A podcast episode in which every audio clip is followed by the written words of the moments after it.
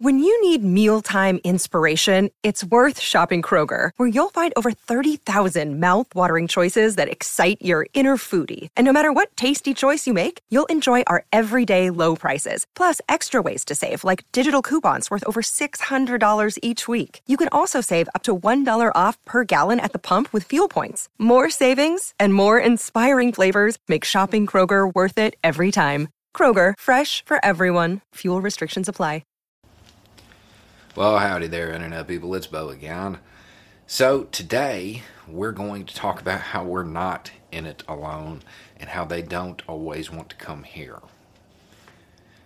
After that uh, video on uh, Biden's border challenges, got a whole bunch of messages asking why it always has to be us, why we have to take care of the world, why isn't anybody else helping? I was in the process of uh, pulling the different numbers from different countries and showing how many refugees everybody accepts in comparison to Trump's cap of 15,000 last year. I was in the process of doing that when some news from Colombia broke. So rather than total everything up, we're just going to use one country, Colombia.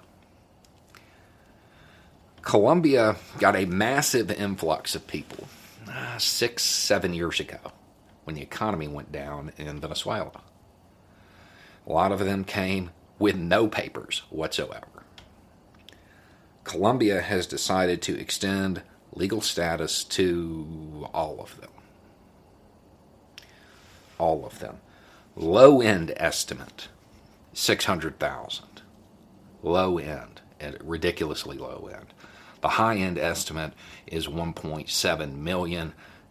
A realistic one is around 1.1. But even if you take that low end, 600,000 for Colombia in the US was taking 15,000. We're not in it alone.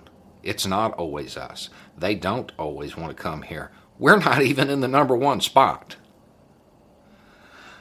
I want to point out that the realistic number of about a million people that are going to be extended legal status is occurring in a country that has a gross domestic product of about $320 billion with a B. For comparison, the United States has a gross domestic product of 21.4 trillion with a T. You really can't even compare those numbers to get something a little bit closer, Walmart's revenue is 520 billion. They're leading the way. America, land of the free, home of the brave, and all that, right? Guess unless you speak a different language or you have a tan. This idea that everybody in the world wants to come here is based in American exceptionalism. It's not true. They just want to get somewhere safe. Or in this case, somewhere with a better economy. Those economic refugees everybody was so worried about. And I would point out that Colombia just isn't extending them legal status, like residency.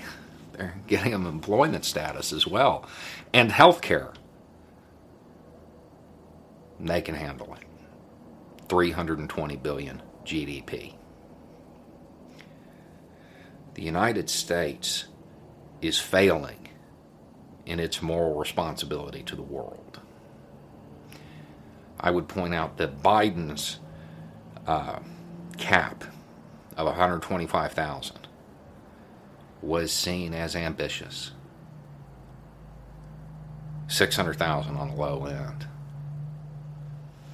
Anyway, it's just a thought.